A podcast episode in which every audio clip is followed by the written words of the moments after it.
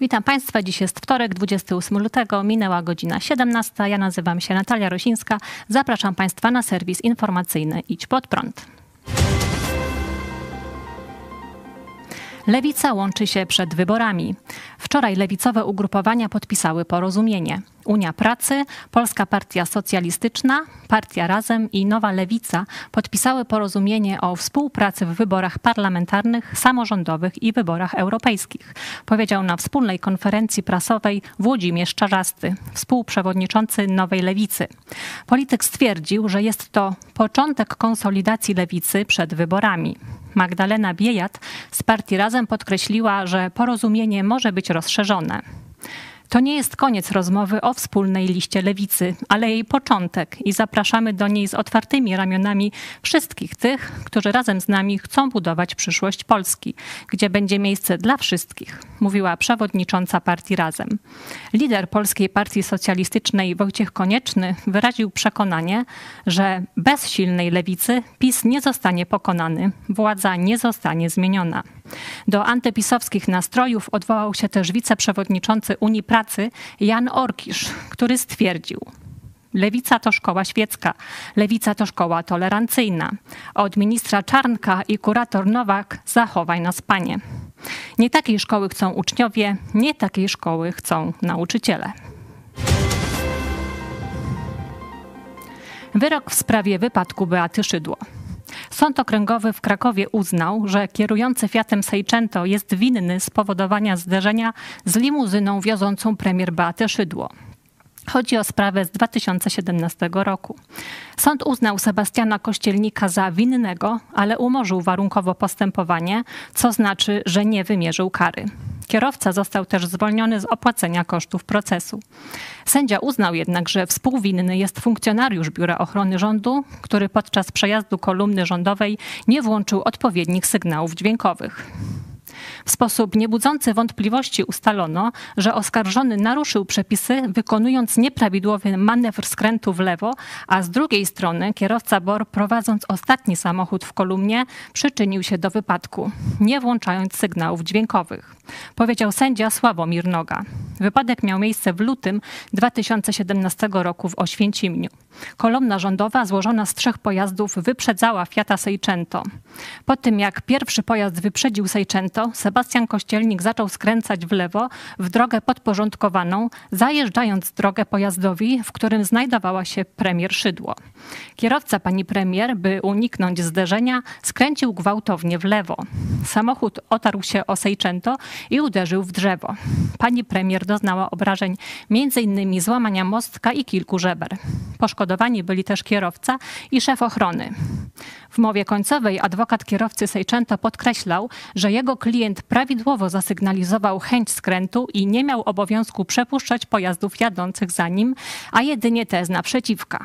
Zaznaczył też, że nie miał obowiązku zakładać, że ewidentny pirat drogowy będzie go wyprzedzał na skrzyżowaniu, przekraczając podwójną linię ciągłą oraz z niedozwoloną zwiększoną prędkością. Adwokat stwierdził też, że pojazd rządowy nie miał statusu uprzywilejowanego. Wskazując na nagrania monitoringu, argumentował, że jedynie pierwszy pojazd używał sygnału świetlnego niebieskiego, a między pierwszym pojazdem kolumny a pozostałymi była duża odległość. Ponadto kolumna nie włączyła sygnałów dźwiękowych. Jeden z funkcjonariuszy BOR, Piotr Piątek, przyznał po latach, że sygnały dźwiękowe nie były włączane i wcześniej składał fałszywe zeznania w 2021 roku powiedział Gazecie Wyborczej, żeby ludzie nie widzieli, że władza się wodzi i pano, wozi i panoszy. Za każdym razem, gdy jeździłem do domu pani premier, nie włączaliśmy syren. Jechaliśmy po cichu, żeby nie wzbudzać sensacji. W 2022 roku został ponownie przesłuchany. Przed rozprawą mówił. Tak jak już wcześniej powiedziałem, tak teraz będę podtrzymywał to, że podczas tego przejazdu sygnały świetlne były włączone, ale sygnałów dźwiękowych włączonych nie mieliśmy. Prorosyjskie demonstracje w Mołdawii. W stolicy Mołdawii, Kiszyniowie, prorosyjska partia Szor zorganizowała dziś protesty przeciwko rządowi. Część autobusów z manifestującymi została zatrzymana przez policję. Protestujący blokowali drogi. Tylko Rosja nam pomoże, tylko Rosja, krzyczą demonstranci. Wiceszef NATO Mircea Joanna ostrzegał w ostatnich dniach, że Rosja będzie prowadzić przeciwko Mołdawii wojnę hybrydową, wykorzystując takie środki jak zastraszanie, destabilizacja, wywoływanie chaosu czy ataki cybernetyczne. Przedstawiciel Unii Europejskiej złożył wczoraj do gruzińskich władz oficjalny protest w sprawie Michaila Saakaszwilego, byłego prezydenta Gruzji. Polityk od jesieni 2021 roku odbywa karę więzienia, na którą został skazany pod zarzutem nadużycia władzy. W tym czasie jego zdrowie uległo gwałtownemu pogorszeniu. Władze Gruzji blokują jednak możliwość specjalistycznego leczenia byłego prezydenta. Protest w państw Zjednoczonej Europy zawiera wezwanie, by przerwać odbywanie wyroku przez Saakaszwilego na czas jego leczenia w Polsce. Inicjatorem protestu jest właśnie Polska. 10 lutego na szczycie Unii Europejskiej premier Mateusz Morawiecki zadeklarował, że Saakaszwili może być leczony w Polsce. Wcześniej gotowość przyjęcia go na leczenie zgłaszała też Ukraina. Unijny protest początkowo blokowały Węgry, jednak naciski ze strony Polski i innych państw doprowadziły w końcu do wspólnego podpisania dokumentu przez wszystkich członków Unii Europejskiej. Biały Dom zdecydował wczoraj, by wyeliminować chińską aplikację TikTok z urządzeń i systemów federalnych. Agencje rządowe mają 30 dni na usunięcie aplikacji. Amerykańskie władze mają na celu ochronę państwa przed zagrożeniem szpiegowskim ze strony komunistycznych Chin. Zakaz nie obejmuje osób korzystających z TikToka na urządzeniach prywatnych czy też należących do firmy. Dzisiaj w Komisji Spraw Zagranicznych Izby Reprezentantów USA ma się odbyć głosowanie w sprawie projektu ustawy, która zakłada nadanie prezydentowi Stanów Zjednoczonych uprawnienia, by mógł zakazać użytkowania aplikacji TikTok na wszystkich urządzeniach w kraju. Wczoraj przeciwko eliminowaniu TikToka protestował amerykański Związek Swobód Obywatelskich, który napisał na Twitterze, że nowe zakazy naruszyłyby konstytucyjne prawa milionów Amerykanów, którzy korzystają z aplikacji do codziennego wygłaszania swoich poglądów.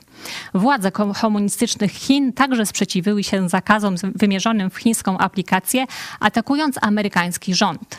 Stany Zjednoczone nadużywają koncepcji bezpieczeństwa narodowego, nadużywając władzy państwowej do tłumienia zagranicznych firm.